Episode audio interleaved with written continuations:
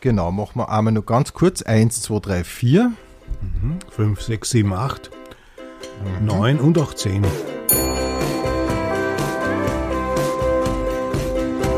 Pension Schöller.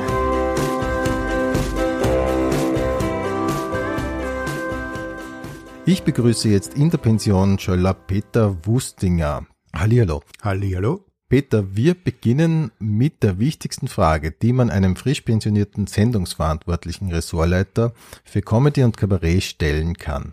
Nämlich, wie bist denn du eigentlich zum Kabarett gekommen? Ich gratuliere mal zur fehlerfreien äh, Begrüßungsfrage. Dankeschön. Ähm, äh, zum Kabarett gekommen bin ich, äh, wie wahrscheinlich die meisten, nämlich ganz zufällig.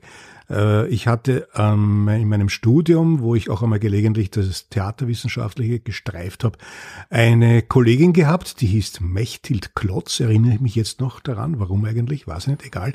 Und die hat äh, gesagt, sie hat als, als ihre Arbeit, als Seminararbeit, hat sie äh, Theaterspielen als Therapie für geistig, wie es damals noch hieß, Behinderte äh, und hat einige ihrer Mitstudenten und Studentinnen gefragt, ob sie da mitmachen wollen. Und da war ich einer davon und da, äh, ein anderer davon, der hieß Alfred Dorfer.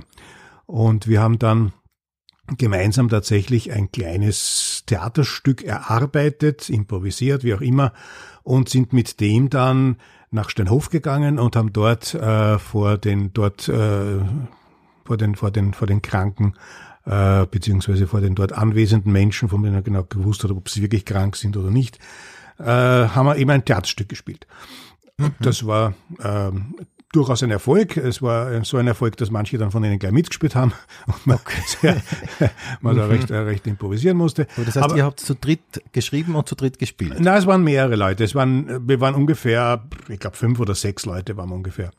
Aber ich habe bald, bald gemerkt, dass den Freddy und mich auch ein gewisser Hang zum gemeinsamen Humor äh, kennzeichnet. Und da haben wir dann irgendwann einmal, also nicht irgendwann einmal, wir haben dreimal gespielt, das war es dann eh. Und danach haben wir gesagt, eigentlich wäre es doch ganz lustig, wenn wir was weitermachen miteinander. Äh, und äh, jo, was macht man dann weiter? Kabarett. Kabarett mhm. ist einfach, Kabarett mhm. braucht keine Requisiten, man stellt sich auf die Bühne und ist lustig. Und das werden wir da auch schaffen. Das heißt, der Freddy Dorfer und du, ihr habt das gleiche studiert? Äh, Jein, äh, weil ich habe, wie gesagt, bei der Theaterwissenschaft nur hineingerochen. Er hat es, glaube ich, wirklich studiert. Äh, und ich habe eigentlich Publizistik gemacht, habe aber mein Nebenfach noch gesucht damals und da war eben der mal Theaterwissenschaft im Spiel. Mhm. Aber das heißt, aber ihr habt euch nicht im Hörsaal kennengelernt, sondern Nein. in dieser Theatergruppe. Genau. Und dann äh, in weiterer Folge wart ihr befreundet, kann man so, so ist sagen. Es. Genau, mhm. richtig. Okay. Und der Fredi hat dann gesagt, ja, er hat noch äh, zwei Schulfreunde, und ich weiß gar nicht, wo unsere Pianistin herkam, aber jedenfalls waren wir dann zu fünft, äh, haben in irgendeinem äh, bei ihm in der Wohnung auf der Suche nach einem Programmtitel, äh, nach einem äh, äh, äh, Titel unserer Gruppe, haben wir dann überlegt und dann gesagt, naja, was gibt's lustige Wortspiele? Sabare, Knabare, Schlabare, na sagen wir halt Schlabare. Und so ist das, der Name entstanden. Okay, also das ganz klingt einfach. äußerst unkompliziert. Das war sehr unkompliziert mhm. damals, ja. Und dann mhm. haben wir tatsächlich auch über ein Theater ein, ein, ein, ein Kunstkollektiv, wo ich damals Mitglied war, haben wir im Theaterforum tatsächlich einen ersten Auftritt bekommen. Da waren wir dann, wie gesagt, zu fünft und haben so furchtbares Musikkabarett äh, auf, äh, aufgezeichnet, auf, mhm. aufgeführt. Mhm. Ich kann mich noch erinnern, dass äh, irgendwer hat Connections zum Gerhard Bronner gehabt. Und der Gerhard Bronner war in einer dieser ersten zwei oder drei Vorstellungen, die wir gehabt haben, dort vorhanden und hat aber Angeblich hat uns dann ein Ohrenzeuge gesagt, nach einer Nummer gesagt hat, wenn es so weitergeht, bin ich ein Wolkerl. Äh, es hat ihm also nicht gefallen. Es hat ihm nicht gefallen. Ich glaube, ich also ist auch nicht bis zum Schluss geblieben. Äh, aber ich im Nachhinein gesehen kann ich das gut verstehen. Ja, also würdest du es äh, mit ein bisschen Distanz, würdest du auch sagen, es war noch nicht dort, was Schlaverei dann im Endeffekt geworden ist, weil es ist ja im, in Wirklichkeit ist es ja der, der Beginn einer, einer Legende, einer Kabarettlegende des Schlaverei. Ne? Ja, ich weiß nicht, ob er das schon als Legende bezeichnen kann, aber es war zumindest so ein, ein, eine Markierung in der Geschichte des, der Kleinkunst ja. in Österreich war es schon, ja. Also wir haben dann noch, äh, um das kurz abzuschließen, äh, das war dann so ein, ja, ein, ein Versuch halt, wo wir bald gemerkt haben, so geht das doch nicht, nur mit den Schulfreunden und haben dann zu, äh, wir beide haben da gesagt, okay, jetzt machen wir es ordentlich und haben dann noch eine Dame dazu geholt, die auch eben beim Herwig Seeböck, soweit ich weiß, dabei studiert hat. Das war die Andrea Händler. Und mit der haben wir dann ein richtiges Kabarettprogramm, wo man sagt, ja, das war der Anfang, äh, einstudiert. Das mhm. hieß am Tag davor. Das war, da war damals eine ein Film im Kino, der hieß am Tag danach. Das war die Atomkatastrophe und was danach so, wie es dann ausschaut auf der ah, Welt. Ah, war ja. damals ja ein Kassenschlager. Mhm. Und da haben wir uns halt am Tag davor genannt. Ich glaube zumindest so war das. Okay, und es ist wahrscheinlich auch ein bisschen um diese Atomproblematik äh, gegangen. Eigentlich nicht. Ich weiß Aha. es nicht. Nein, es war eher so, was denn alles diese Gesellschaft auszeichnet, bevor der große Untergang kommt. So. Ah, ja. Das war der, glaube mhm. ich, der Gedanke. Okay, voll spannend. Das habe ich überhaupt nicht. Ich ja. habe hab überhaupt nicht gewusst.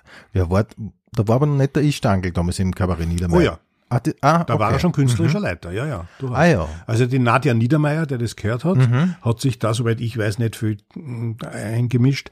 Und ich glaube, wir haben damals auch kein ganzes Programm gespielt. Das war, glaube ich, ein halber Abend oder irgend sowas. Das war damals auch, das war die Zeit, wo auch der Josef Hader seinen ersten Auftritt dort gehabt hat. Mhm. Und ich glaube, da haben wir immer so mehrere an einem Abend gespielt. Okay. Ah, voll interessant. Und das war der Beginn von Schlaberé. Das Programm mhm. hat geheißen ähm, am Tag davor oder der Tag ja, davor. Am Tag, ja, am Tag davor hat es, glaube ich, geheißen, ja. ja. Mhm. Und ähm, das war Erfolg? Ja, ja, das war durchaus ein Erfolg. Also das war, also der Stangl war ganz begeistert und den Stangl konnte man nicht so leicht begeistern. Ja, ich weiß. Und dann äh, war es auf jeden Fall Erfolg, weil dann hat wahrscheinlich. Nein, nein, wir haben dann einige Auftritte bekommen dort im Niedermeyer. Und das war, war durchaus, also im, im, im Rahmen dessen, dass hier eine unbekannte Truppe ihre ersten Sporen verdient, äh, durchaus ein, ein, ein Erfolg. Ja. Also es war nicht immer voll, aber man hat sich zumindest mal ein bisschen einen Namen gemacht. Ja, ja cool. Und ähm, jetzt fehlt so ein bisschen äh, ein Stück mhm. zu dem, was dann alle wissen oder was man dann auch auf Wikipedia schon findet, Atombild von links. Ja. Mit dem äh, Roland Thüringer und so weiter. Erzähl mal, wie ist das dann weitergegangen? Äh, wir haben einen Proberaum gehabt, äh, wo wir, oh Überraschung, geprobt haben für das nächste Stück dann schon. Da war zwischenzeitlich noch irgendeiner dabei, der inzwischen heute bei den Klinik-Clowns mitmacht, der Martin Beck, der hat mit uns da mitgeprobt, ist aber nichts draus geworden. Und dann eines Tages kam äh, plötzlich Roland Thüringer in diesem Proberaum, den der Freddy vom, auch vom Seeberg gekannt hat und hat gesagt, Burschen, ich war gerade beim Bundes, es ist ein Wahnsinn, müssen wir ein Programm drüber machen. Und nachdem ich zu diesem Zeitpunkt, äh, ich bin also an sich ein Mensch, der bis heute auch wirklich gut schlaft. Also ich habe nie Schlafprobleme gehabt. Äh, damals war es allerdings so, dass ich auch das Bundesheer hinter mir hatte und regelmäßig Albträume gehabt habe, dass ich wieder zum Bundesheer eingezogen werde und in diesem mhm. Verein halt was tun muss. Mhm. Und ich habe gesagt, ich bin dabei. Ich bin ja. dabei, Roland, das machen wir, das, da schreiben wir sofort was und äh, also schreiben ist jetzt übertrieben, aber wir haben ganz schnell dann zu viert irgendwie ein Szenario entwickelt, eben von drei Typen, die zum Bundesheer kommen und wie das halt sich, wie es eh, eh, eh bekannt ist, und haben die Nummern großteils drauf los improvisiert. Und das ist nur so geflutscht. Also das war wunderbar und lustig und nett ja. und, und, und ja, und das war äh, dann wirklich auch ein Erfolg. Und wir haben dann auch den was der Kleinkunst- oder der Kabarettpreis, weiß ich jetzt gar nicht mehr, in der Kulisse überreicht bekommen damals, vom Erwin Steinhauer, der hat den, irgendwie so ein, ein der den mhm. vorher, vorher gekriegt mhm. hat und dann haben wir ihn gekriegt. Und ja, und dann ging's eigentlich los und, und war schon ein schöner Erfolg. Da haben wir schon die ersten Auftritte dann auch ja. in Bundesländern und anderen Bühnen gehabt. Ja, ja, weil zumindest das Stück ist ja echt legendär.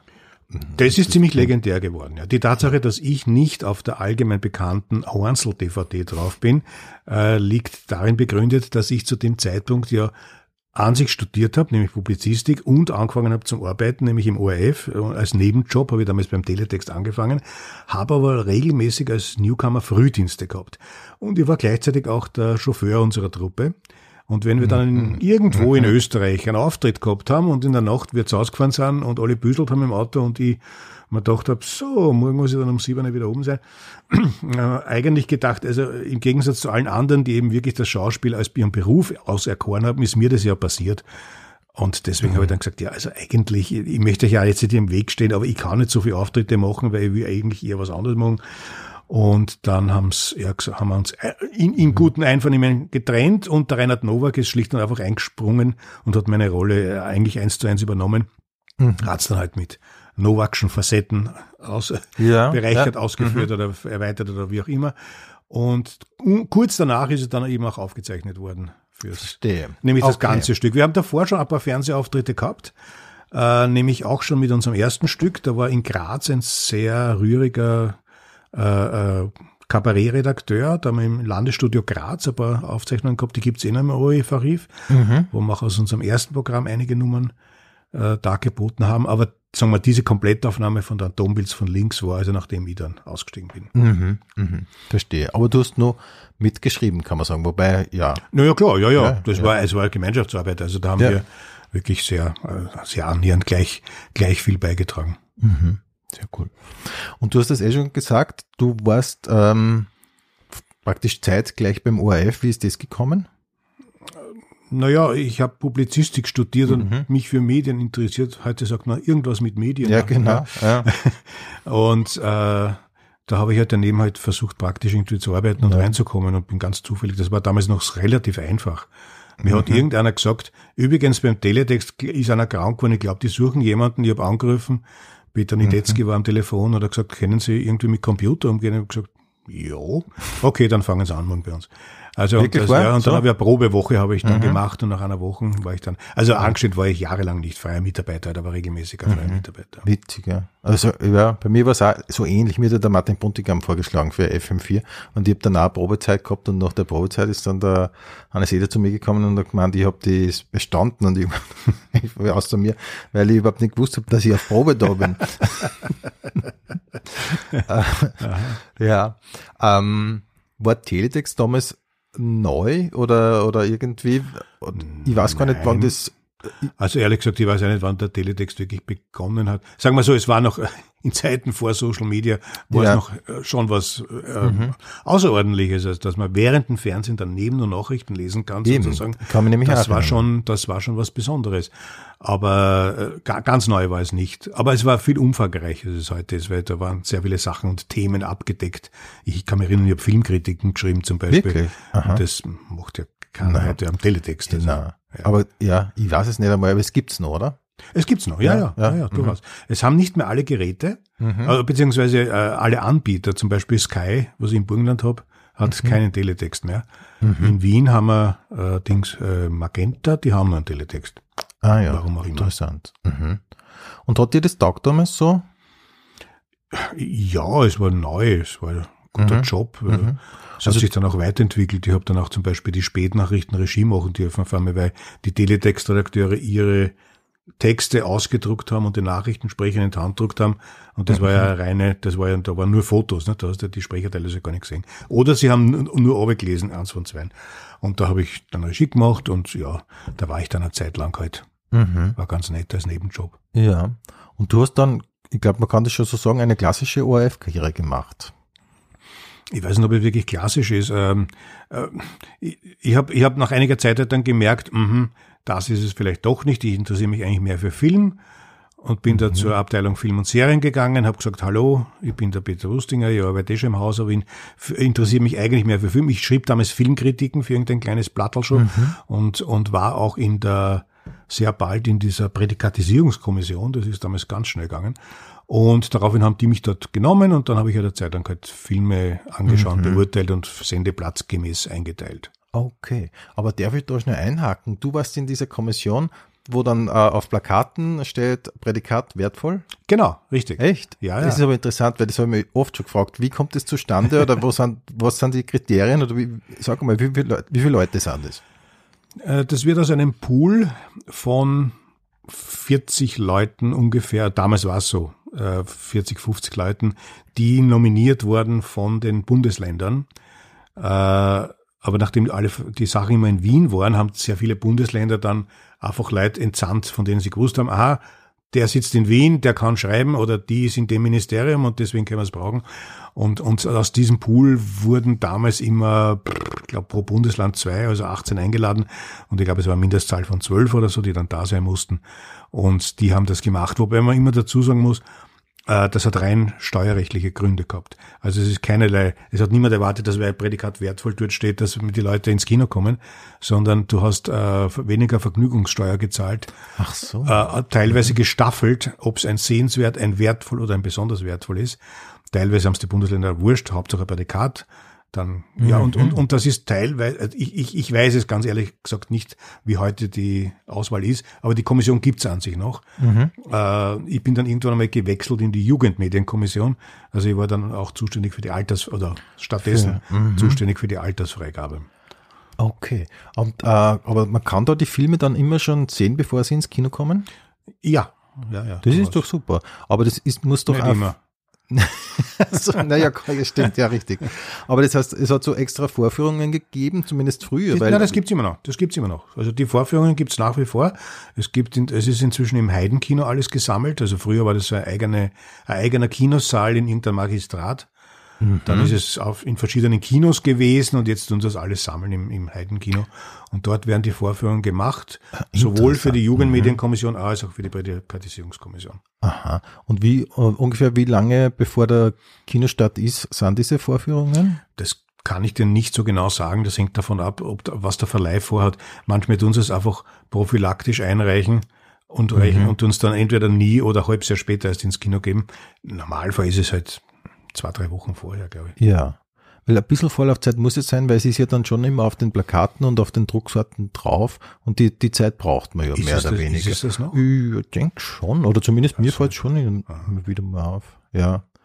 Aber es ist insofern natürlich super, weil ähm, du hast dann, eh, je nachdem, ob der Film gut ist oder nicht, aber immerhin, du hast da eigentlich die, die meisten Filme dann schon gesehen. Ne? Nein, nein, weil ich wäre ja nicht so oft eingeladen. Also es ist ja nicht, es, laufen ja, im, äh, was weiß ich, wie viele Filme an. Also jetzt nicht mehr so viele, logischerweise, aufgrund der Produktionsbedingungen. Aber äh, damals sind ja, äh, ich, ich weiß nicht, zehn Filme pro Woche angelaufen. Und, und ich habe Ja, vielleicht kann man nicht zwei gesehen. Also, Ja. Oder bin überhaupt nur alle drei Wochen einmal eingeladen worden oder sowas. Also der Pool war schon groß genug, dass da ziemliche Ach so, okay, Abwechslung jetzt drin war. Also ich habe beileibe so nicht alles gesehen, was da so Ja, jetzt verstehe ich das erst so richtig. Mhm, verstehe. Also es gibt so einen Pool aus Leuten und da werden immer Genau. wieder mal welche eingeladen. Genau. Ja. Ah ja, okay. Und dann unterhält man sich so ein bisschen und sagt, äh, was sagst du dazu? Genau, dann unterhält man sich über die Kriterien und da hat es damals bestimmte Kriterien gegeben, was zeichnet einen Film aus, dass er sehenswert, wertvoll oder besonders wertvoll ist. Die kann ich dir jetzt gar nicht mehr sagen, weil die haben sich auch sicher gewandelt. Das sind irgendwelche Werte, die halt zeit- und gesellschaftspolitisch halt ein bisschen abwandeln sich mit, mit, mit den Jahren. Mhm. Ähm, wie ist es mittlerweile mit deinem Kinokonsum? Gehst du noch? Ähm, ich habe in seit der Pandemie eigentlich äh, meine Tätigkeit in der Jugendmedienkommission komplett eingeschränkt, weil ich ja sehr viel Homeoffice im Burgenland gemacht habe und das ja einfach nicht auszahlt hat, dass ich die paar Mal, wo das war, reingefahren bin. Habe aber seit ich in der Pension bin, habe ich schon gesagt, dass ich in der Pension bin, seit 1. Februar äh, habe ich jetzt äh, denen gesagt, also sie können mich wieder, wenn sie wollen, einteilen und das heißt, ich bin jetzt im Februar jede Woche einmal im, im Kino, so wie es jetzt ausschaut. Ah, das ist doch super. Mhm. Ähm, du warst damals äh, schon Film- und Serien-Fan, hast du gemeint? Na, Serie nicht Filmfan. Film. Ich bin absoluter Filmfreak gewesen. Also ich war auch in meiner, in meiner Vorstudienzeit bereits äh, immer wieder im Filmmuseum und habe mir, was weiß ich, eine Woche lang das amerikanische Musical der 30er Jahre und Wirklich solche wahr? Retrospektiven angeschaut und bin bei Filmklassikern sehr, sehr, sehr firm, würde ich mal sagen. Habe aber irgendwann einmal den Anschluss verpasst. Also ich gebe ehrlich zu, dass ich seit die Superhelden das Kino bevölkern, äh, da bin ich einfach nicht mehr dabei gewesen. Also ähm, da habe ich sehr wenig, also ja, gehe ich viel weniger ins Kino als früher. Ja. Ja, verstehe. Naja, und das ist ja eine andere Art von Film, würde ich fast sagen. Ne? Also wenn man, wenn man, ich sage jetzt nur zum Beispiel, wenn einem Hitchcock gefällt, dann k- gefällt einem ja nicht automatisch Marvel oder irgendwie, Ja, eh, irgendwie sowieso. Das hat Genau. nicht so viel miteinander zu tun. Ja. Aber bist du dann äh, engagiert worden, wie du dann in diese Abteilung Film und so gegangen bist und gemeint hast, du würdest gern mitarbeiten? Ja, ja, das hat dann eigentlich sehr, hat sehr rasch geklappt. Ähm, äh, ich hatte da auch eine Fürsprecherin, die ich eben aus der Kommission kannte und die irgendwie gemeint hat, ja, der versteht was vom Film und dann war ich halt dort und hab ja, auch mit, mit, mit, mit ähm, äh, etwas weniger werdenden Enthusiasmus dann Filmangebote angeschaut. Also das war damals so, dass einfach, ich weiß gar nicht, wie es heute ist, aber damals kam einfach so ein Angebot von irgendeinem Lizenzanbieter, der gesagt hat, so, ich habe da 20 Filme äh, und die würde ich Ihnen gern verkaufen und dann schaut man sich die an und sagt, na, den können wir für den Sendeplatz brauchen, den für den Sendeplatz und die restlichen 18 gar nicht. Und dann wurde das halt irgendwie verhandelt und angekauft oder auch nicht. Das ist inzwischen natürlich ganz anders. Also da gibt's die Major Studios, die ihre Packages irgendwie verscherbeln Und das musst du alles nehmen oder nicht. Also. Und, Ah, ja. und dieses alles oder nichts war auch der Grund, warum ich dann irgendwann einmal gegangen bin. Weil ich kann mich noch Verstehe. gut erinnern, dass wir damals von einem damals sehr großen Player, den es heute nicht mehr gibt, ähm, äh, Ordner gekriegt haben mit 1000 Filmen Mhm. und gesagt haben, und 900 müssen wir nehmen. Und da habe ich mir gedacht, na, also Okay, yes. okay, das hat nichts mit verstehe. Filmliebhaberei zu tun und bin schnurstracks dorthin marschiert, wo es mich hingezogen hat, nämlich zu den Kunststücken. Und hab Aber wirklich, du warst bei den ja, Kunststücken? freilich. Ich habe dann beim Wolfgang Einberger gesagt, hallo, hier bin ich. Ich interessiere mich wahnsinnig für moderne Kunst und irre und Mhm. möchte wahnsinnig gerne das machen. Und, äh, und habe so viel Enthusiasmus gezeigt, dass er mich dann äh, einen Monat später angerufen hat und gesagt also jetzt können wir Sie brauchen, wollen Sie zu uns kommen. Und dann war ich Kunststückredakteur.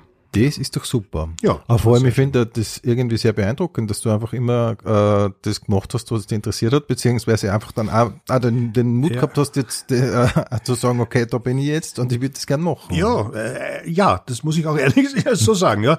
Da, da möchte ich mein Licht jetzt nicht unter den Scheffel stellen, oder wie das heißt. Aber, aber ja, also wenn es mir irgendwann einmal nicht mehr taugt hat, habe ich tatsächlich versucht, das zu ändern und habe es auch geschafft, habe das Glück gehabt auch, dass sie mir jetzt angenommen haben. Ne?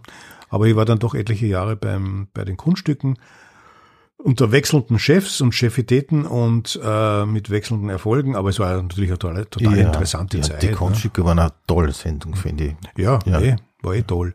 Und dann ist aber trotzdem, also mangels Einschätziffern und Quoten und so weiter, ist dann runtergegangen und dann haben sie es irgendwann einmal eingestellt. Und da, aber es war so, und um da jetzt wieder zum Kabarett zu kommen, dass tatsächlich, ähm, ähm, sagen wir mal, gegen Ende der Kunststückezeit plötzlich das Kabarett den Kunststücken zugeordnet wurde. Warum war es eigentlich niemand heute? Aber das war so und ich habe damals die äh, kranken Schwestern, die damals noch produziert wurden, habe ich redaktionell übernommen. Und dann haben wir gesagt, okay, aber jetzt geht's auch mit den Kabarett-Aufzeichnungen bei uns und habe begonnen, eben so einzelne Kabarett-Aufzeichnungen zu, zu, zu organisieren oder beziehungsweise redaktionell zu betreuen. Und da kam ab und zu dann eben in den Kunststücken, da war dann der Schalk auch bei uns und hat dann angefangen mit seinen, mit seinen diversen äh, ersten äh, und meist satirischen Gehversuchen. Und ja, so, so kam das dann dazu. Und da, wie die Kunststücke vorbei waren, äh, kam das Genre Kabarett wieder zur Unterhaltung zurück.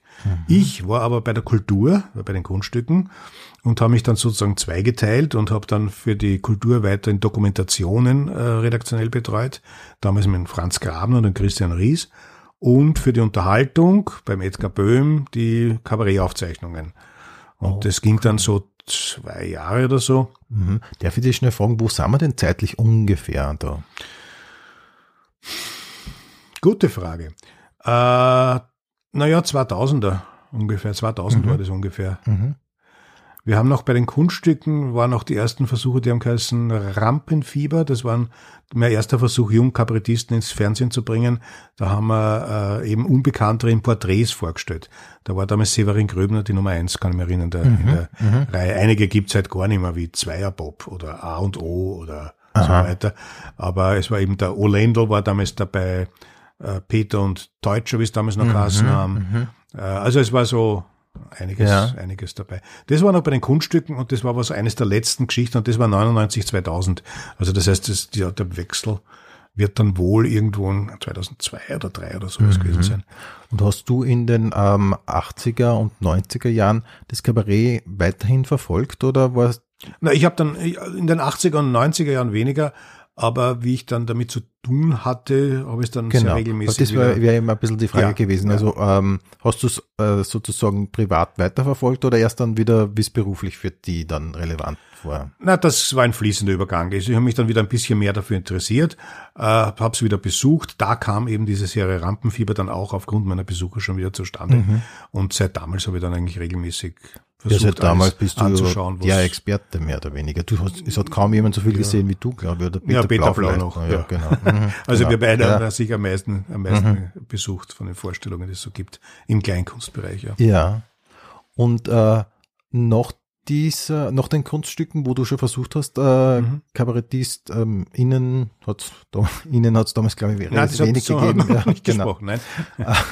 ähm, ob, äh, da hast du dann ähm, praktisch das über gehabt oder du hast Ja. sozusagen das, Ja. den Bereich übernommen oder hat's den Ich hat's muss nicht korrigieren, im Rampenfieber war A und O, das waren Äh, da war die Michaela Obertscheider damals, eine von den beiden. Und äh, Eva Damjanovic war auch bei, Ah ja. damals bei Eva D., wie sie sich genannt hat, war damals auch dabei. Also wir haben sehr wohl auch geschaut, dass wir Ah ja, okay. Damen dabei haben. Ja. Ja. ja, ja, aber das stimmt schon. Danach habe ich äh, auch mit, mit, mit Edgar Böhms Mithilfe äh, eigentlich den Kabarettbereich umgehängt bekommen und habe das halt so seit damals irgendwie gemacht und bin dann eben ein paar Jahre später äh, dann ganz in die Unterhaltung gewechselt, weil halt das dann nicht mehr nur die Aufzeichnungen waren, sondern halt auch durchaus andere Produktionen im, im satirischen Comic-Bereich. Ich zähle mal so ein paar Sachen auf, äh, für die du laut äh, IMDB äh, verantwortlich bist. Das Fest des Huhns, Fettbergs nette Lightshow, Projekt X, Sendung ohne Namen, die Vierter, was gibt es Neues? Wir sind Kaiser, Eckel mit Kanten, Kabarettgipfel, wir Staatskünstler und ähm, als letztes jetzt der Fakt oder Fake. Stimmt eigentlich alles, oder? Das stimmt alles, ja. Also das, das Fest des Huhns war tatsächlich meine allererste Redaktionsarbeit in dem Haus. Das war bei den Kunststücken auch damals. Ah ja, super. Also super Film, finde ich, wirklich, ja. Ähm, ich finde, das ist ja, das ist bei weitem nicht alles, weil du ja natürlich auch für alle, für alle Kabarett-Sommeraufzeichnungen und so weiter verantwortlich ja. bist. Aber wenn du auf so vieles zurückschaust, da wollte ich dich einfach jetzt mal nach ein paar so Superlativen fragen. Was war denn für die, sagen wir zum Beispiel, die schönste Sendung? Ah, das ist ganz schwer zu Ich sagen. denke mir sehr, ich habe es eh gedacht. Das Aber ist ich, ich möchte, schwer zu sagen. ich möchte zu, zumindest möchte ich dir ein ja. bisschen irgendwie fragen, ob dir was in Erinnerung geblieben ist. So noch vielleicht auch Anekdoten oder, oder was die, für Hm. die wichtig war. Also ich kann es wirklich ganz schwer sagen, da einzelne Sachen herauszuheben, weil es schon auch die Vielfalt war, die Ja, so reizvoll sicher. war. Also und dieses Zusammenarbeiten mit, mit, mit, mit Kabarettistinnen und Kabarettisten, die wirklich unterschiedliche Humorfarben hatten. Also ich war nie zuständig für Villacher Fasching und Narisch gut. Muss ich Mhm, das sagen. gedacht, ja. Also das sind Humorfarben, wo ich nicht mehr ganz mit kann. Wobei ich überhaupt nicht sage, dass das jetzt nicht gut ist, aber das gefällt mir halt, spricht mir halt weniger an. Ja. Äh, aber, aber in dem Bereich gibt's ja wirklich von bis, und ich sage jetzt gar keine Namen, also von, sagen wir mal, Plattenwitzen bis zu sehr politischen, satirischen Gedanken gibt's ein großes Spektrum, das alles unter, unter Kabarett, äh, teilweise auch unter Comedy läuft. Und da tut's mir wahnsinnig, da tut mir jetzt wirklich schwer Ich zu habe es sagen. eh, eigentlich habe ich es eh gedacht. Ich habe nur nicht gewusst, wie ich das einfädeln kann, dass ich da, da ein paar, ähm, Ein paar Anekdoten. Entlocke, genau. Ja, das Anekdoten, puh, weiß jetzt gar Ähm. nicht. Vielleicht die Anekdote, aber eben zum Thema äh, politische Einflussnahme oder nicht. Mhm, Ähm, da ist, da war die Staatskünstler, die ja durchaus sehr politisches Kabarett immer gemacht haben, ähm, haben einmal eine Parodie auf den ORF Stiftungsrat gemacht. Und da haben wir tatsächlich damals vom Büro Wrabetz noch, nach einigen hin und her, die Erlaubnis kriegt, auch im entsprechenden, das war damals noch woanders, in dem entsprechenden äh, Saal aufzuzeichnen, im Originalsaal. Und da saßen sie dort und haben eben ihren, ihren Text abge, aufgesagt und dann gab's, ich weiß nicht mehr, was es war, aber es gab irgendeine Textpassage, wo ich gesagt habe, ich glaube, das kannst du nicht so sagen, weil das ist irgendwie nicht richtig oder irgendwie klagbar oder irgendwas. Und der, der Ballfrader hat gesagt zu mir, aha, wir ein Hosenscheiß oder was? Und ich habe gesagt, in was für einem Saal sitzen wir gerade? Wo drehen wir dieses Ding? Und dann hat er gesagt, ah ja, Touché. Okay. ja. Naja, und wenn man das dem Ballfahrer abtrotzt, Ist, ist, ist ja schon eine ist schon eine Leistung ja. eigentlich. Ja, Ja. ja. Ich, ich kann ja nur sagen, also wa- was ich wirklich wahnsinnig gern bis zum Schluss immer gemacht habe, was gibt es Neues, das ich ja mitentwickelt habe. Also, Mhm. Ja. Und, und das war ja ganz lustig, da gab es in Deutschland diese genial Daneben-Sendung. Genau, ja. Und ähm, da haben wir gesagt, na ja, irgendwas in der Art. Und haben dann mit Oliver Bayer und der Sandra Winkler damals, die jetzige Sandra Klinger ist, eigentlich zu dritt versucht, so irgendwas zu machen, was sich doch abhebt, aber doch in der Humorrichtung ist. Und da bin ich wirklich von den Ursprüngen bis zuletzt einfach dabei gewesen. Also ich glaube, ich Ja. habe äh, insgesamt, glaube ich, vier Sendungen wegen Urlauben versäumt oder Ja, sowas. das sind Äh, über aber der 600 Oliver Bayer hat auch nur vier Sendungen wegen Ja, Krankheiten genau. versäumt. genau. Äh, Und das hat mir eigentlich immer Spaß gemacht, weil das waren, das war gar nicht so einfach, äh, oft die, die Zusammensetzungen richtig zu wählen, Mhm. weil manche Art mancher Kabarettisten dann doch nicht zu diesem Teamgedanken gepasst haben. Es hat schon welche gegeben, die einfach, hey, ja, Wahnsinn, das ist mein Wuchtel und die schnappen jetzt die Wuchtel weg. Und das haben wir gedacht, das geht sich nicht aus und die haben Ja. weniger eingeladen. Äh, aber auch das Heranziehen einiger sehr begabter junger Kabarettisten. Ich blicke jetzt im Raum herum. Und mein, Dank, Raum, ja. mein Blick fällt zufällig auf einen, die, äh, die da gut hineinpassen in das Team oder äh, eigene Farbe bringen. Das ist ja auch ganz wichtig, dass nicht more of the same ist, sondern eine Malerina zum Beispiel bringt da wirklich ganz andere Farbe wieder rein oder der Ja. Christoph Fritz oder. Eindeutig. Mhm. Und, und dass das trotzdem funktioniert, war immer sehr spannend und das ist wirklich eine Sendung, die ich von der Fragenerstellung von Peter Blaus Büchern bis zur Schnittlisten immer selber also wirklich durchgezogen habe, was bei anderen gar nicht so der Fall war, weil ja sehr oft bei diesen Sendungen die Produktionsfirmen selber den Großteil der Arbeit, auch der redaktionellen Arbeit machen und ich sozusagen nur mehr die Aufsicht hatte oder die Endabnahme oder so. Aber ja, das, das ist sicherlich eines der schönsten Sachen gewesen. Ja, und ich meine, da ist offensichtlich sehr viel richtig gemacht worden, weil es steht, glaube ich, bei über 600 Sendungen mittlerweile, die Ja. äh, Ja, Folgen, die Ja, Sendung, ja. so wird es. ja, ja. Ähm, wie funktioniert denn das eigentlich, wenn man eine Sendungsidee hat bis zur Umsetzung? Wie geht das vor sich? Da hat, man hat irgendwann hat man mal so eine Idee und dann erzählt man die irgendjemanden und dann muss man ja mal mit irgendjemandem Kontakt aufnehmen, damit was ins Laufen kommt. Wie entsteht das?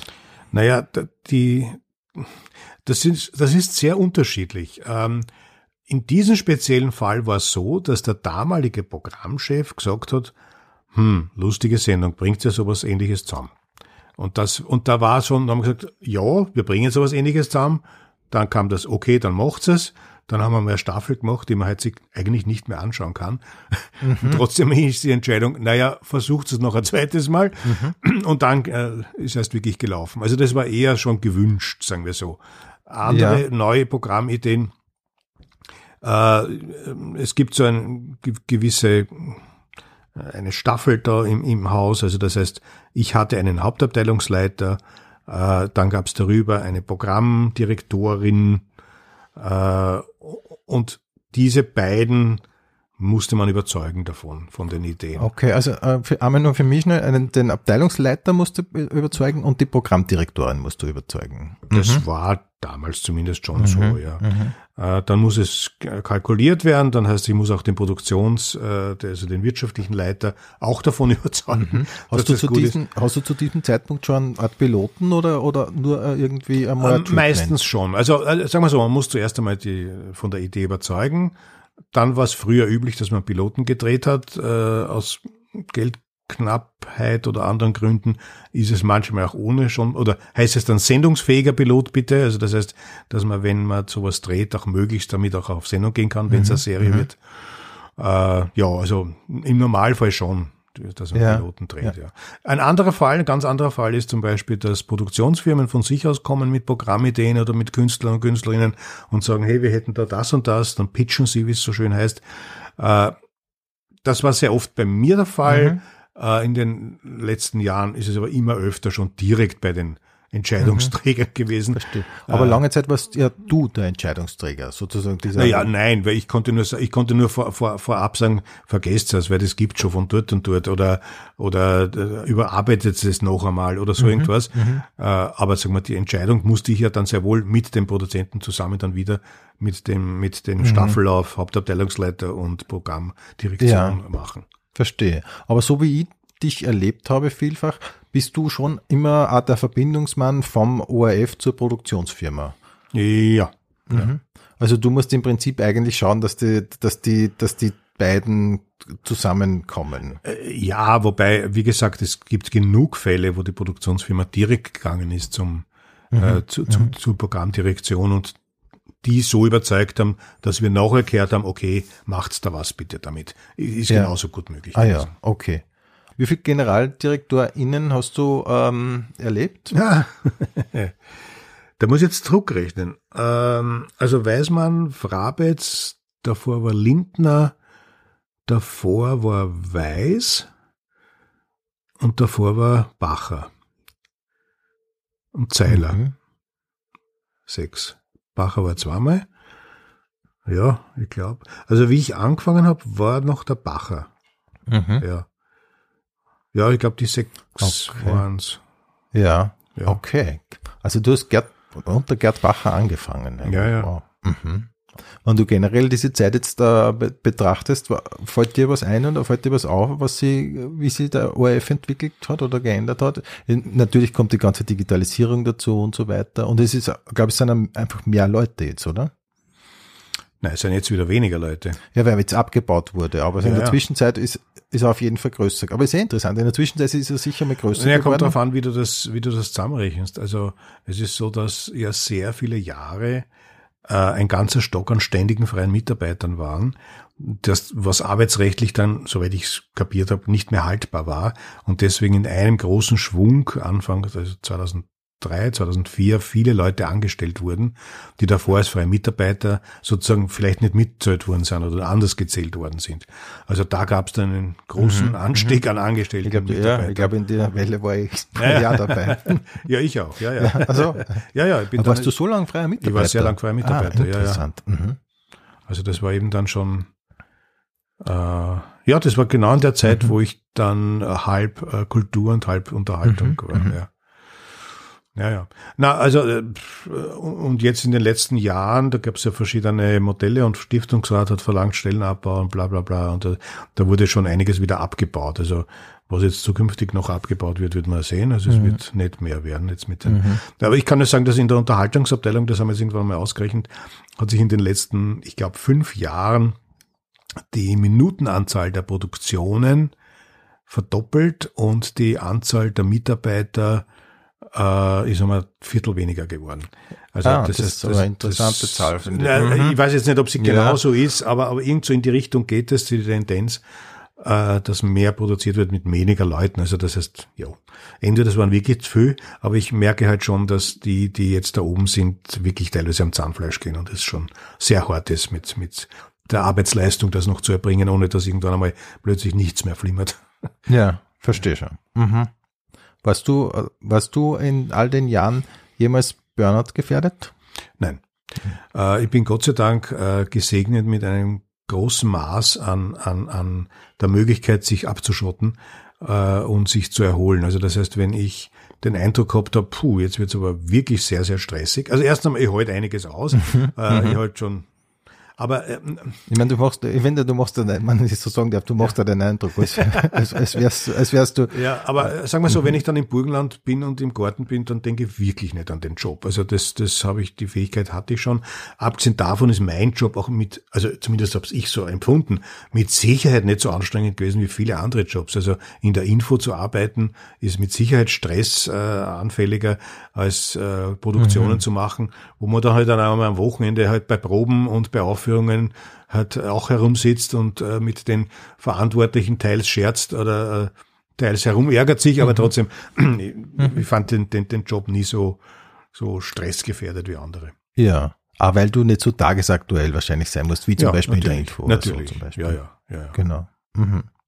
Hast du in der Zeit jemals irgendwie äh, das äh, Gefühl gehabt, mich mehr oder so? Ich meine, es gibt ja in jedem Berufsleben gibt so Hochs und Tiefs. Ja, da habe ich dann die Abteilung gewechselt. Ah, ja, ich richtig. Aber Okay, das, als ich mhm. dann dort war, wo ich bis zum Schluss war, was ich ja gar nicht gewusst habe, dass das eigentlich gibt, das Ja. Berufsbild, Mhm. habe ich irgendwie festgestellt, ah, ich glaube, ich sitze dort, wo ich eigentlich hin wollte, ohne dass ich gewusst habe, dass ich dorthin wollte. Ja, verstehe. Mhm. Ähm, eben nur so auf, nur so auf äh, nur so, so Lala-Fragen vielleicht. Was war der, äh, dein Lieblingsgericht in der ORF-Kantine? Ähm, lass mich überlegen. Ich kann dir, ich kann dir zwei Sachen aus der OF-Kantine erzählen in den Anfängen, wie ich dort war. Das eine war, dass ich zum aller, aller, allerersten Mal mit einem Kollegen vom Teletext in die OF-Kantine gegangen bin, äh, und er, dieser mich einen Tisch vorstellen wollte und gesagt hat, das ist der Kollege, der jetzt neu bei uns ist. Und ich habe elegant die Hand ausgestreckt und gesagt, grüß Sie, Wustinger, zum Handschlag und habe ein Grill Bier umgeschüttet und habe das voll auf die Dame draufgeschüttet, die dort gesessen ist.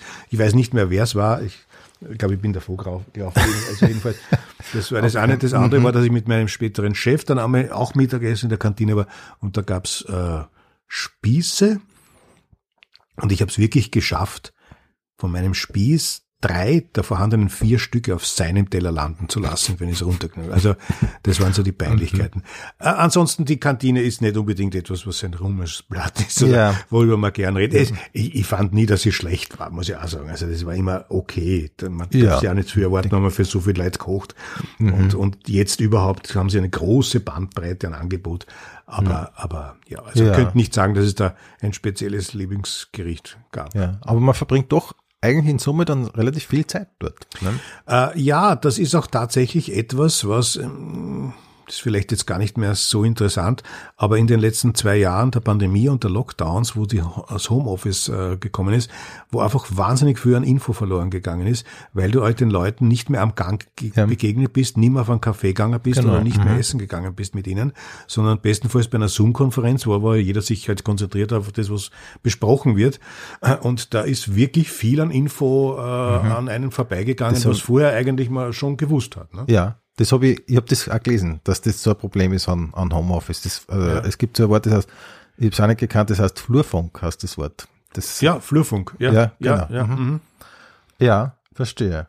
Und hast, ähm, das war bei dir schon auch so, oder? Dass einfach sehr viel eben ja. an so Infos, so mehr oder weniger, vieles, das man halt einfach so beiläufig mit. Ja, genau. genau. genau. Mhm. Richtig. Aber eben auch in der Kantine. Werden ja. dann, finde ich, dann schon unterschwellig oft einfach auch Entscheidungen getroffen, weil man schon eine gewisse, man kriegt eine gewisse Haltung, eine gewisse Stimmung zu bestimmen. Ja, ich meine, äh, Kantine oder, oder Kaffee trinken ist ja nur zu einem Teil privat. Das, du bist ja mit Leuten aus diesem Unternehmen dort und da wird immer auch geschäftlich und beruflich geredet und damit auch Informationen ausgetauscht, was auf, auf ja. der Ebene auch wichtig ist. Ne?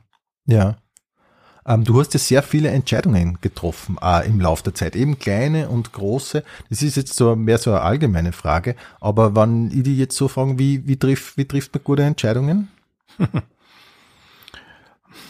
ähm, ich glaube, man muss sich selbst, man muss mit sich selbst wirklich im Reinen sein und sagen, ja, das mag ich jetzt so. Oder, na, da, da, da passt was nicht. Das, das spüre ich, dass was nicht passt.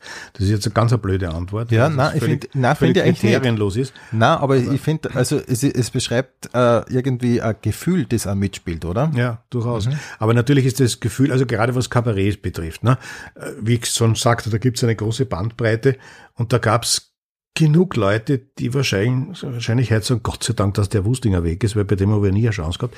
Aber das war nicht, das war nie, du? ja doch, das glaube ich schon. Äh, wenn auch nicht viele, aber es gibt sicher welche. Aber, aber das war immer auch so ein Gefühl, äh, gerade in dem Bereich, wo Leute versuchen, sehr breit zu agieren und sehr für viel Publikum, breite Masse äh, ähm, lustig zu sein, Kabarett zu machen, da gibt's halt welche, die sind wirklich super und da gibt's welche, die sind gut und da gibt's welche, die versuchen es auch. Und diese Kategorie versuchen es auch, haben wir doch das braucht man eigentlich jetzt nicht. Also da nehme ich lieber irgendwas ganz Schräges, ganz Junges, ganz Komisches, das vielleicht, aber das anders mhm. ist mhm. und das neu ist und das neue Aspekte bringt, als ich nehme den Heine, der da halt jetzt seine, seine Sache runterspult und ja, so schlecht und recht hat die Leute unterhalten. Ne? Ja. Und ich finde, ja, das ist schon gelungen. Ich mein, vor allem, du musst ja dann doch immer die Balance halten. Du kannst ja nicht nur schräge Vögel Natürlich, bringen, ne? naja, klar. Mh. Nein, und es ist auch beileibe nicht so, dass ich jetzt immer nur aufgezeichnet habe oder, oder redaktionell unterstützt habe, wo ich gesagt habe, das finde ich super. Gar nicht. Äh, sondern der, durchaus, wir brauchen für diesen Sendeplatz, da gibt's dieses Profil, da gibt's diese Sinusmilieus und jene, die das zuschauen wollen und für die müssen wir jetzt was machen und dafür könnte das sehr gut geeignet sein. Schauen wir mal, ob es stimmt. Aber äh, das, das ist sicherlich ein Kriterium gewesen, was ganz anders war als dem, der Wustinger lacht drüber oder lacht nicht drüber. Ne? Mhm, mhm. Ja. Ähm, das heißt, im Grunde kann man sagen, deine ähm, Karriere hat mit, mit Kabarett begonnen und, äh, und es war eigentlich so die Konstante, oder? In, ja. In, eigentlich. Das kann man durchaus sagen. Ja, ja. ja. ja, ja. Und wie hältst du es jetzt damit? Wirst du in Zukunft weiterhin ähm, Kabarett besuchen? Ja, hab Beziehungsweise habe ich gehört, oder wir haben ja schon gesprochen drüber, dass du ja beratend weiterhin tätig bist. Äh, das wird sich jetzt noch herausstellen, wie beratend ich tätig bin. Also nicht nur für den ORF, das war tatsächlich teilweise ein Wunsch des Hauses, der von anderen Teilen des Hauses nicht äh, akzeptiert wurde, weil er auch einfach mit 65 bist halt einfach jetzt draußen. Das ist, das ist auch mhm. zu akzeptieren. Ich mhm. bin, bin mhm. niemandem böse, ist eh klar, mhm. warum nicht. Aber es ist schon so, dass ich sehr wohl vorhabe, äh, die Szene weiterhin zu beobachten, Kabarets zu besuchen. Gott sei Dank habe ich ja gute Verbindungen zu allen Häusern, die mir auch ermöglichen, das zu besuchen. Ich zahle auch, ich sage das gerne jetzt an dieser Stelle. Das ist nicht so, dass ich immer Freikarten will, gerade bei, bei kleinen und jungen Kabarets zahle ich durchaus gerne. Äh, und ich werde bei, sind jetzt so Gespräche mit, mit Produktionsfirmen, dass ich da halt äh, zu Projekten beratend zugezogen werde oder, oder speziell halt auch der Kabarettgipfel so etwas sein, was ich weiterhin redaktionell über die Produktionsfirma und vor allem auch Bühnenregiemäßig halt betreuen werde. Mhm. Mhm. Was würdest du jemanden raten, der oder die im ORF Karriere machen will? Sucht er was anderes. Nein, das ist jetzt sehr zynisch. Aber im Moment ist es, kommst nicht rein, weil im Moment ist, ist, ist, ist großes, wir wissen gar nicht, wie es weitergeht. Ne? Also aufgrund der Gesetzeslage und aufgrund dieser Ende der Gipsgebühr und was, wie ist die Finanzierung und so weiter, ist im Moment äh, ein bisschen ein Stillstand und man wartet jetzt drauf, dass da endlich eine Entscheidung gefällt wird von politischer Seite her, dass da was weitergeht. Und dann kann man auch sicherlich wieder was machen. Aber ehrlich gesagt, wie man jetzt anfängt, ich weiß es gar nicht. Also, wie, ich habe dir gesagt, wie es bei mir angefangen hat. Es ging mhm. früher sehr viel ja, einfacher. In den letzten Jahren musstest du ja zumindest einmal äh, in irgendwelchen äh, Einführungs- und Schulungsseminaren dich einmal zeigen. Und da wurden halt die, die halt entsprochen haben, dann auch unter mhm. Umständen mal beschäftigt oder auch nicht. Äh, und so kam man rein. Aber es kommt auch ganz darauf an, was du machen willst. Also wenn du zum Beispiel technisch was machst, ist es ja ganz eine andere Form, wie du da rein, wie du für ein ORF was machen kannst, als wenn du redaktionell was machst oder juristisch oder Verwaltungsbeamte gibt's ja auch genug. Die mhm, mhm, also ist, ist, ist schwer zu sagen. Aber von kreativer Seite her ist es wahrscheinlich im Moment leichter bei einer Produktionsfirma einmal anzufangen und reinzuschnuppern und über die mhm. vielleicht dann in den ORF zu was zu machen. Mhm. Ähm, wenn du äh, jetzt zurückblickst und äh, ich frage dich, wie könnte man die Zeit in einem Satz zusammenfassen? Fällt dir dann was ein? Ähm, überwiegend heiter. Du hast gesagt, du warst zwar großer Filmfan, bist das immer noch? Was waren so Filme, die dich beeindruckt haben? Oder gibt es so einen wichtigsten Film für dich? Ähm, naja, es, es, es gibt, glaube ich, im, im Leben eines jeden Menschen so große Erlebnisse, wo er sagt, wow, bah.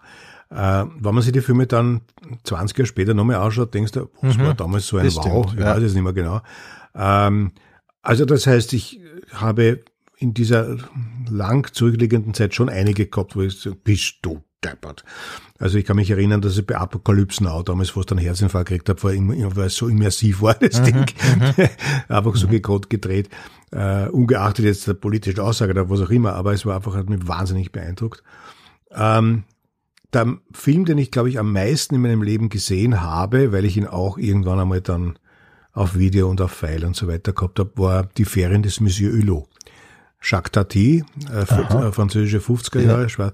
schwarz-weiß, ähm, eine Parodie auf äh, Feriengäste, die irgendwo am Strand in Frankreich in einer kleinen mhm. Pension und das war, das hat mich damals so getroffen, weil das genauso war, wie ich es als Jugendlicher und Kind erlebt habe, diese Urlaube mit, mit, allen, mit allen Facetten. Und das ist auch wahnsinnig lustig von der Situationskomik her. Also das ist nahezu unübertroffen. Das klingt super. Ich kenne das nicht. Das klingt ja, voll das super. Ich meine, Jacques die kenne ich, kenn ja. ich natürlich, aber das... Äh ja, die Ferien des Monsieur Hulot war eigentlich so, äh, glaube ich, sein Durchbruch. Er hat dann hat er noch gehabt später den, mein Onkel, das war so mit futuristischen Geschichten. Dann hat er noch Traffic gehabt äh, und da hat er sich dermaßen äh, finanziell überhoben, dass er einen äh, unglaublichen Schuldenberg aufgebaut hat und dann hat er nie mehr einen Film machen können. Echt? Aha. Ja, das war dann so in den 60er Jahren. Mhm. Das war dann, da war es dann leider vorbei. Davor hat er noch gehabt, hat hieß Schützenfest, hieß das bei uns, Jour de Fête, das war, glaube ich, der erste, wo er einen Landbriefträger gespielt hat. Aber egal, also mein Onkel ist auch noch gut, äh, auch noch lustig, aber die Ferien des Monsieur Hulot ist situationskomikmäßig. Mhm. Unübertroffen. Na und sonst, also in verschiedenen Genres, also kann man erinnern, ich habe früher gern Horrorfilme angeschaut, aber Shine, Shining für mich ist, Wirklich wahr? Mhm. Ja, das ist vorbei bei mir. Also ich schaue mir keine Horrorfilme mehr an. Kann's auch nicht sehen, nein, weil ich kann das nicht, nein, ich bin zu empathisch dafür. Ja. Also ja. das, ja. Ähm, ja, und sonst. Mein Gott, als Jugendlicher fand ich Yellow Submarine lustig. Ja, ich glaube, das, das ist, äh, das ich weiß nicht, ob das heute noch anschauen mhm. kann, das weiß ich nicht. Ja. Cabaret fand ich einen tollen Film. Damals mit Liza Minnelli. Ja. Dieses Mhm. Aufkommen des Faschismus in Deutschland, wie das so mit, mit, mit filmischen Mitteln und auch mit den Mitteln des Musicals gezeigt wurde, fand ich damals sehr beeindruckend. Aber Ja. wie gesagt, das ist alles lange her. Und so in den letzten Jahren gab es viele Filme, wo ich sage, ja, gut, super, aber nichts, Mhm. was mich jetzt so beeindruckt hätte. Ja, okay. Hast du so Liebling, Lieblingsregisseure oder sowas? Also ich fand äh, Hitchcock einen super Regisseur. Äh, ich fand die meisten Filme von Kubrick sehr gut. 2001 ist auch so ein Aha-Erlebnis gewesen damals. Ja, das war für mich auch sowas. Das Mhm. war ein Riesending. Also Ja. Ich habe vor kurzem das Avatar 2 angeschaut. Ja, das habe ich auch gesehen. Was sagst du? Zu lang, aber ansonsten nicht schlecht, oder? Nein, äh, ja, Beziehungsweise also, jetzt habe ich da eigentlich vorgegriffen, aber was sagst du? ich sag zu lang, aber sonst nicht schlecht. nein, nein, ganz genauso. Also ich habe den, muss ich dazu sagen, äh, äh, an meinem Geburtstag habe ich gearbeitet. Das heißt, ich habe den Dreh gehabt von Fakt oder Fake und habe danach und habe gesagt, ja, am Abend, pff, wurscht, gehen wir noch essen. Und dann bin ich mit meinem Sohn und seiner Freundin und meiner Frau essen gegangen. Und, und dann haben sie mich überrascht mit, und heute schauen wir uns noch Avatar 2 an. Und ich war eben schon ein bisschen müde und haben mir gedacht, bist du deppert, dreieinhalb Stunden, ich halte das glaube ich nicht aus. Aber ich habe es ausgehalten, aber, aber es ist, äh, der Mittelteil ist unfassbar toll und gut und, und Ja. also sowas, dass man sowas überhaupt erfinden kann, so, solche optischen Sachen. Fand ich Wahnsinn. Der erste Teil ist halt, ja, wie man es eh kennt hat, und der letzte Teil war einfach dramaturgisch nicht gut, fand ich. Das war äh, Gin Boom und Kracherei. Mass Fight, ja, ja. Ja. Also, also vor allem, ich finde, da finde ich, war dann die Länge also so spürbar. Ne? Das, der, der Fight hat einfach auch überhaupt kein Ende. Mhm. Der hat überhaupt kein Ende genommen, ja. Und du hast aber auch schon ein bisschen gewusst, wie es immer weitergeht. Wahrscheinlich, ja. Hat dann doch erahnt, wer gewinnen Nein, ich habe die, die meisten Leute, die mich gefragt haben, haben gesagt, komm eine Stunde spät und geh nach einer Stunde wieder. Dann, Ah, ja. dann siehst du alles, was den Guter Film wirklich auszeichnet. Ja. Na, aber ansonsten natürlich schon voll, so voll State of the Art halt einfach und das Ja. macht es dann schon irgendwie interessant. Ja. Ähm, wie informierst du dich über das Weltgeschehen? Ähm, ich informiere mich über, hauptsächlich über die berühmte blaue Seite des ORF, also Mhm. ORF.at. Das ist irgendwie meine tägliche Anlaufstelle. Ich bin bei Standard Online äh, und äh, ja, war in der Zeit meines ORF-Daseins Falter-Abonnent. Das muss ich jetzt wieder aufleben lassen, weil das Ja. über den ORF gelaufen ist, glaube ich. Ach so, du hast da. Ja, ja, das da hat die Redaktion Mhm. einfach ein Exemplar gehabt.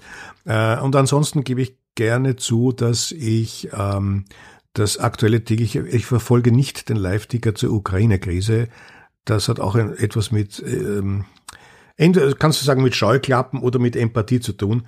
Äh, aber manches heute einfach nicht mehr aus. Ja, bei manchen, wo ich auch nichts mehr tun kann dazu oder dagegen nichts tun kann im Moment, da hat es ja keinen Sinn, wenn ich neue Ja. Gräuelinformationen bekomme. Und auch die Innenpolitik ist so, dass ich mir denke, bist du, nein, das will ich jetzt gar nicht hören. Aber natürlich, also als Satirebeauftragter muss man sich natürlich Ja. das ist ja klar. Nein, die Aber weiß, schon mit Maß. Ja, und ich weiß, was du meinst. Ist, ich glaube, Psychohygiene ist auch so ein Wort in dem Ja, Zusammenhang. absolut. Nicht? Man muss halt einfach auch irgendwie schauen. Absolut, ja, richtig. Ja. Ähm, was ist eine Sache, die einem, äh, oder was ist die wichtigste Sache, die man im Leben lernen muss, die man aber nicht in der Schule durchnimmt? Ähm, ich hätte jetzt beinahe gesagt Sozialkompetenz. Äh, das ist aber auch teilweise auch schon ein Unterrichtsfach, weiß ich, weil es zufällig meine Frau mitentwickelt hat. Kommunikation und. Sozialkompetenz als Schulversuch als Unterrichtsgegenstand. Also ich glaube, das richtige Kommunizieren äh, ist enorm wichtig. Zu wissen, wie man beim Gegenüber ankommt oder wie man verstanden wird oder eben auch nicht verstanden wird und wie Verständlichkeitsprobleme möglichst aus der Welt geschaffen werden. Können wir, können wir eh nicht aus der Welt schaffen, aber das ist schon, glaube ich, etwas wahnsinnig Wichtiges, ja. Und natürlich auch, auch, auch auf sich selbst schauen und, und eben, was wir vorhin gesagt haben, so im Berufsleben dem Burnout dadurch entgehen, dass man weiß, wo man Grenzen setzt. Das finde ich auch wichtig. Wenn du eine Sache in deiner Vergangenheit ändern könntest, welche wäre das? Ähm, ich hätte in mir mehr Reiselust äh, geweckt, äh, weil ich reise eigentlich nicht gerne. Wirklich? Also, na, na, es ist irgendwie eigenartig, aber ich bin irgendwann einmal draufgekommen, oder meine Frau ist eigentlich einmal draufgekommen, nachdem wir wieder unsere Koffer gepackt haben und ich immer missmutiger wurde, dass ich gesagt habe, fährst du eigentlich gern weg? Und ich habe gesagt, eigentlich nicht. Nein, es ist für mich, äh, Aha, ist für mich aber du hast das nie gesagt. Sie hat es ja, bemerkt. Ja, ja, genau. Na, weil es, äh, es ist auch nicht so, dass ich jetzt nicht, gar nicht wegfahre oder nicht auf Urlaub fahre. Aber es ist für mich grundsätzlich immer die Vorstellung enormen Stresses, dass ich jetzt irgendwo alles vorbereiten muss für die für diese Reise und dort auch alles dabei haben muss, was man auch wirklich braucht und mich vor Ort auch wirklich zurechtfinde, auch wenn ich die Sprache nicht spreche und so. Und das sind so Sachen, die mich dann immer etwas äh, zurückschrecken lassen und denke, eigentlich habe ich es zu Hause eh super, also in Ordnung. aber das ist natürlich da dieses, ja, und äh, aber das ist schon eine eine eine eine un, unnötige Ängstlichkeit und deswegen mhm. hätte ich gesagt, das hätte ich vielleicht etwas mehr fördern können. Ja. Was ähm Gibt's noch oder gibt's so Wunschziele von dir, die du vielleicht jetzt gerade in der, wo du voraussichtlich mehr Freizeit hast, die du noch unbedingt ansteuern möchtest? Naja, nix, nix, wo ich mir denke, bah, und wenn ich in der Pension bin, dann mache ich das. Es ist eher so, dass ich das, was ich gerne jetzt schon mache, mehr machen möchte. Mhm. Also ich gehe wahnsinnig gern 3D-Bogenschießen und ich Mhm. Äh, mache es schon seit Jahren eigentlich so Brettspielabende, die ich jetzt vielleicht auf Brettspieltage aus. Da, äh, das hast du mir sogar einmal erzählt. Mhm. Brettspieltage. Naja, wenn wer mhm. Zeit hat und da in Pension ist, dann muss es ja nicht nur sein, dass ja, wir uns um 19 Uhr treffen ja. und um 12 Uhr wieder zu Hause fahren, sondern kann man ja schon am Nachmittag vielleicht beginnen, so meine ich das. Ja. Ja. Oder ich gehe sehr gern wandern und Radl fahren, solange es die Füße und das noch zulassen. Es geht sich aber noch aus fürs Badminton und fürs Volleyball. Das sind meine beiden Sportarten, die ich ganz gerne mache. Mhm. Sofern es das mit der Meniskus aushält und so weiter und so fort. Äh, aber, aber ja. Okay. Also das heißt, im Grunde genommen möchte ich gern diese Sachen halt ein bisschen ausbauen, die ich jetzt auch schon gern mache. Mhm, mhm. Machst du das im Burgenland? Was denn? Diese sportlichen äh, Aktivitäten? Na, eigentlich eher in Wien. Also ah, es, äh, 3D-Bogenschuss-Parcours äh, gibt's in ganz Österreich. Also den mhm. gibt's auch bei mir im Burgenland gibt's einen in der Nähe, aber da gibt's im Niederösterreich, in Tirol, in Oberösterreich gibt's Dutzende. Aha. Also das ist wie Schwammerl aus dem Boden geschossen. Wie funktioniert denn das genau? 3D äh, na, das, das heißt, es ist ein super Titel, aber eigentlich äh, spazierst, es ist ein bisschen wie Biathlon. Du gehst mit deinem Bogen durch Wald und, und Feld mhm. und Fluren und bergauf, bergab und hast auf einem abgesteckten Bereich und hast äh, so alle paar, oder wie Golf, ne, hast so äh, Ziele, die in Form von 3D-Tieren dort stehen. Also Plastiktiere. So. Ah. Die stehen dann dort in der Gegend, steht der Hirsch oder auch einmal mhm. ein Dinosaurier, mhm. nicht immer, immer realistisch. Und da musst du halt dann entsprechend, so wie beim Golf, gibt's auch dann verschiedene Absch Abschussstellen, mhm. so je nach wie gut du bist. Und äh, da kannst du halt, da musst du halt dann versuchen, innerhalb von, es gibt auch verschiedene Zählarten, aber wir machen so, dass du zwei Schuss hast. Mhm. Und wenn du treffst, kriegst fünf Punkte. Und wenn du in ein vorgegebenes, so ein Kreis, den es meistens gibt, hineintriffst, kriegst du acht oder zehn Punkte.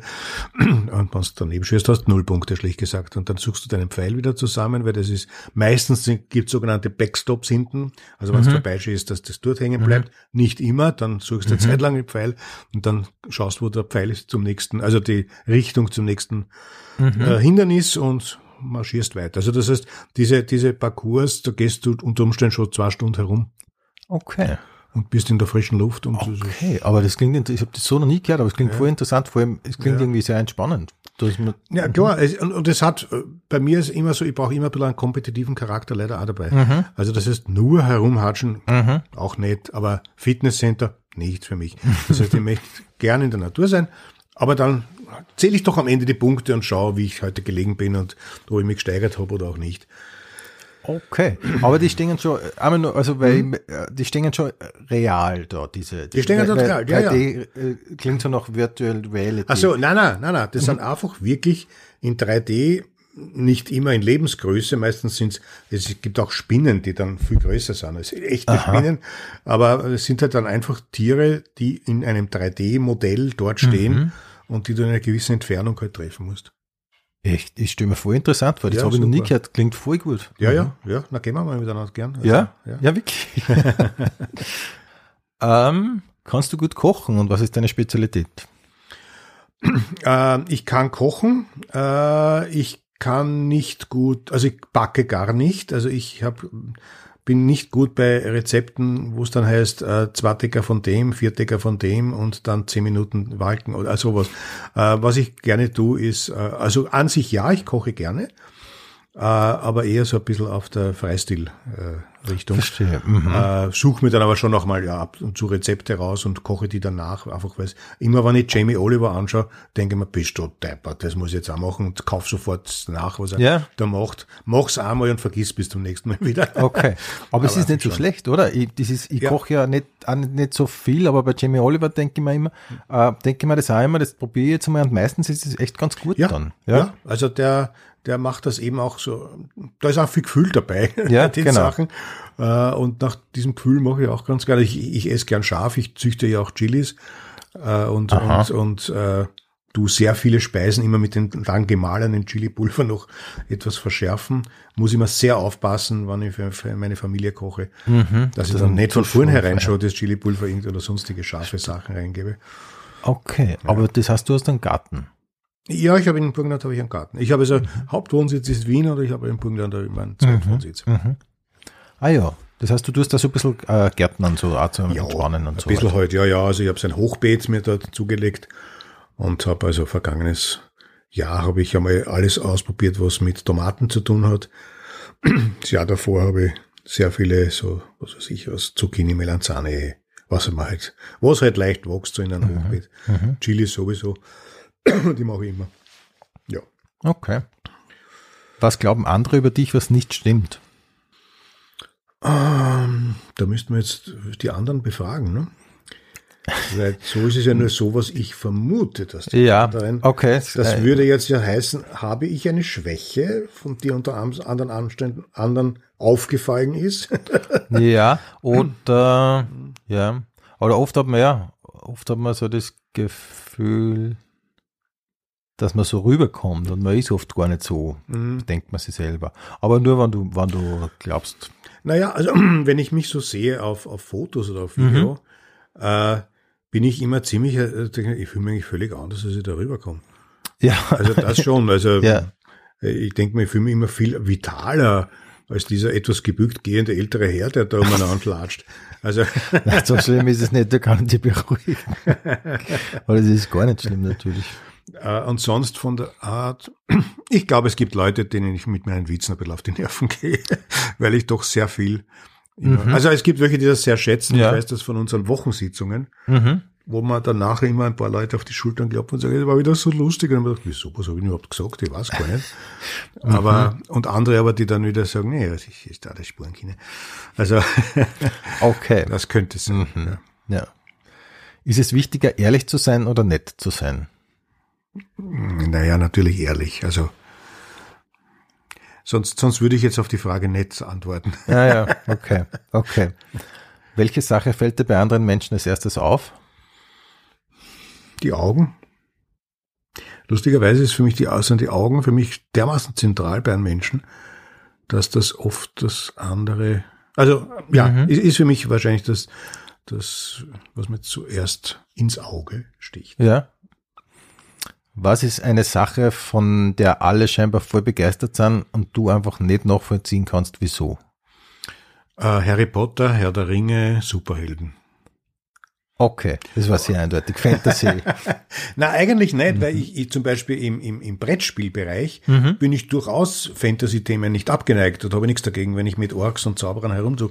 Aber, aber so als, als Filme frage ich mich immer, was interessiert er da jetzt? Also, das ist mir zu, mich interessieren einfach Filme oder Geschichten, wo ich mir denke, die sind schon auch am Leben dran. Das muss jetzt nicht unbedingt nicht realistisch in dem Sinne sein, also krass realistisch sein. Aber ich habe irgendwann einmal einen Filmkritiker-Kollegen gehabt, der gesagt hat, die Franzosen sind die Letzten, die Filme für Erwachsene machen. Und das stimmt irgendwie ein bisschen. Weil da geht's doch um Menschen, mit denen man sich irgendwie identifizieren kann und so. Aber ich tue mir wahnsinnig schwer, mich mit äh, Batman zu identifizieren oder mit Harry Potter. ja, ich weiß, was du meinst, natürlich, ja. Mhm. Das ist aber ein guter Punkt irgendwie, muss man schon sagen. Ja. Das wäre mir so noch nicht aufgefallen. Aber, ja. Ähm, wo würdest du morgen hinziehen, wenn Geld überhaupt keine Rolle spielt? Wahrscheinlich nach San Francisco. Also ich war dreimal in Amerika drüben, wir waren eigentlich, eigentlich immer an der Westküste.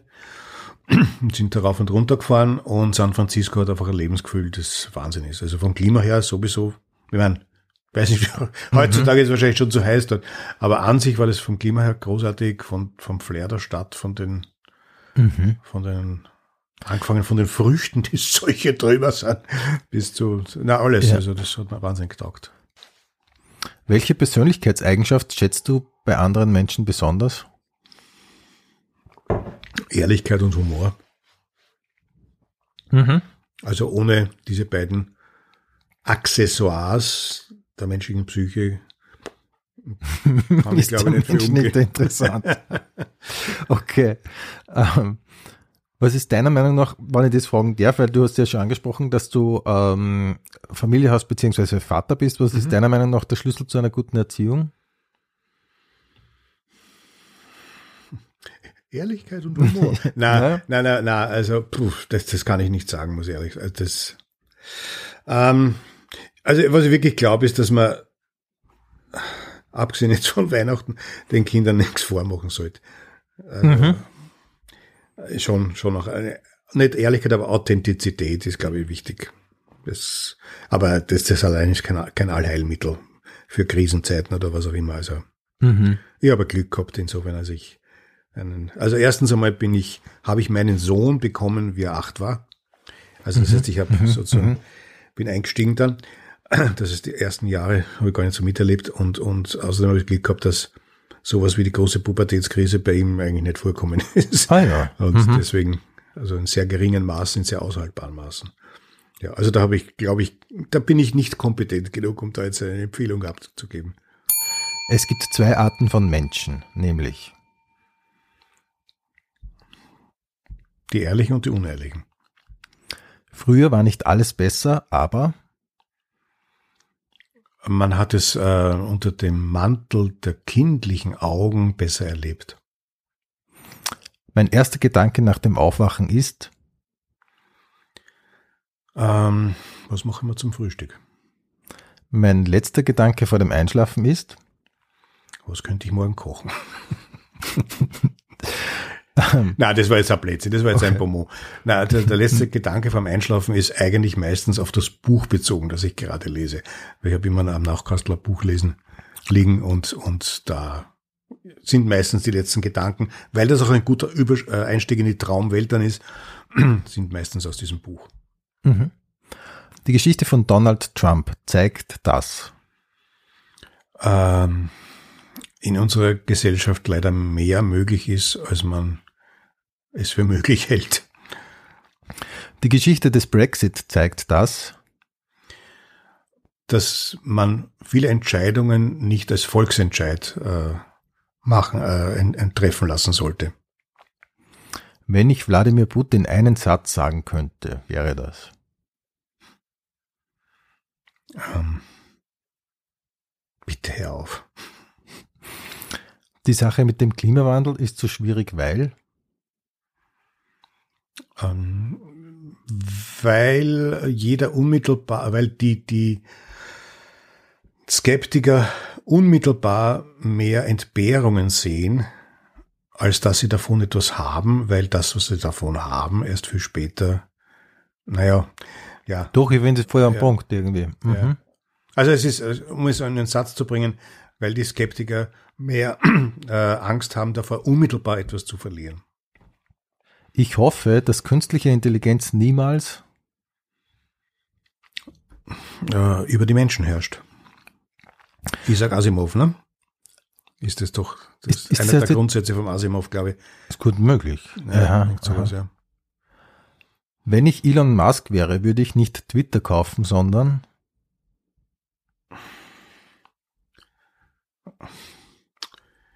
Ich möchte jetzt einfach sagen, das Geld an die Armen verteilen, aber das ist so deppert und unrealistisch, dass es mir nicht aus dem Munde kommen will. Ähm, würde ich mein lieber äh, in, in, in die Forschung stecken. der Begriff Heimat bedeutet für mich Dort sein, wo man sich auskennt. das Schöne am Älterwerden ist. ähm,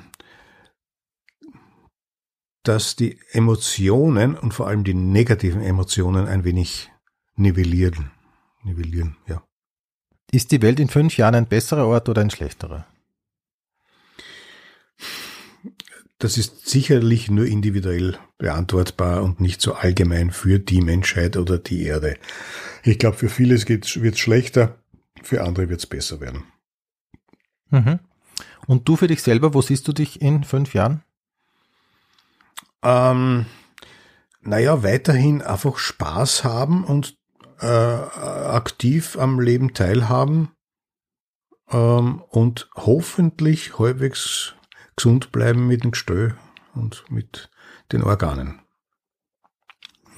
Ähm, meine Abschlussfrage ist immer, wenn du zum jetzigen Zeitpunkt deine Memoiren schreiben würdest, wie würde das Buch heißen? Einfallslos würde ich noch einmal das von, vorwiegend, von vorher wiederholen, vorwiegend heiter. Aber das ist doch ein guter Titel. Möglicherweise ist es auch ein guter Titel, ja. Peter, dann sage ich an dieser Stelle vielen Dank für deinen Besuch in der Pension Schöller. Äh, sehr gerne. Ich danke für die Einladung. Und ich darf dich noch bitten zum Pension Schöller. Frühstücksbuffet. Kaffee oder Tee? In der Früh Tee, danach Kaffee, sorry. Ähm, Kuhmilch oder Sojamilch? Kuhmilch, Müsli oder Eierspeis? Eierspeis, Comedy oder Kabarett? Kabarett, Komödie oder Tragödie? Komödie, Buch oder E-Reader?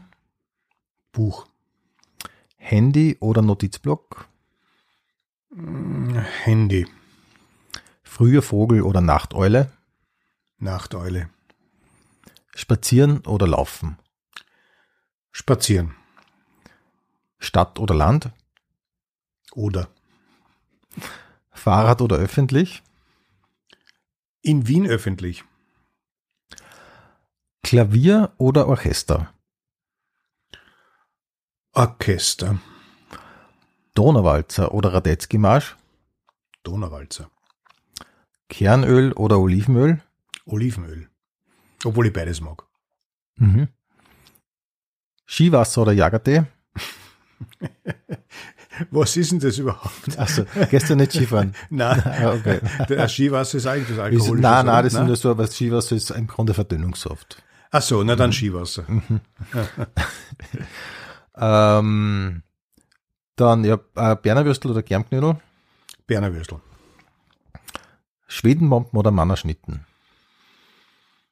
Äh, puh, beides gern. Könnte ich gar nicht sagen. Das ist eine Gusto-Sache. Okay. Ähm, Party oder zusammensetzen? Zusammensetzen. Bier oder Wein? Wein. Rot oder weiß? Rot, aber von allem wenig. Kino oder Couch? Äh, sind nicht in die Kino. Chips oder Popcorn?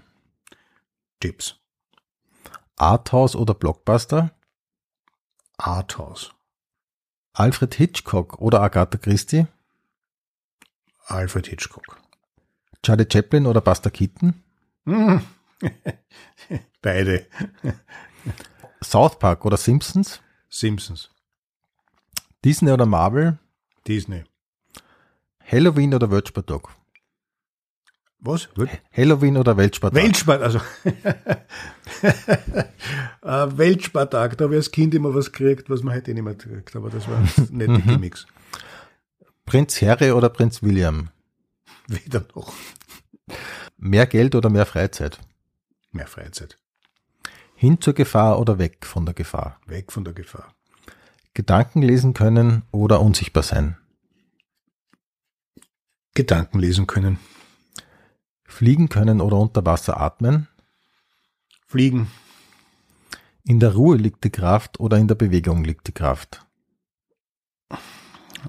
In der Bewegung liegt die Kraft und danach ausruhen. Liebe mit Liebeskummer oder keine Liebe und kein Kummer? Ah. naja, das ist schwierig. Also, naja, Liebe mit Liebeskummer. New York oder Los Angeles? Wahrscheinlich New York. Aber ich weiß es nicht. War ich noch nie. Was noch nie in New York? Ich war nur an der Westküste, ja. Ah, interessant, okay. Mhm. Ähm, Italien oder Griechenland? In der Vergangenheit öfter Griechenland. Übergangsjacke oder frieren? Übergangsjacke. Ähm, Haube oder Frisur? Haube. Worauf wartest? Oder morgen ist noch Tag?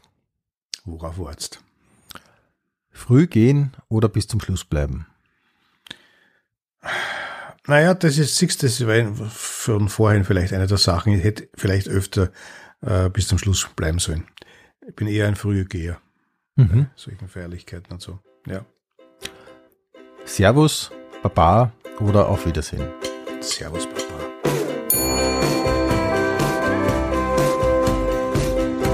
Pension Schöller. Infos und Bilder findest du auf Facebook und Instagram. Alle Live-Termine von Rudi Schöller auf rudischöller.at.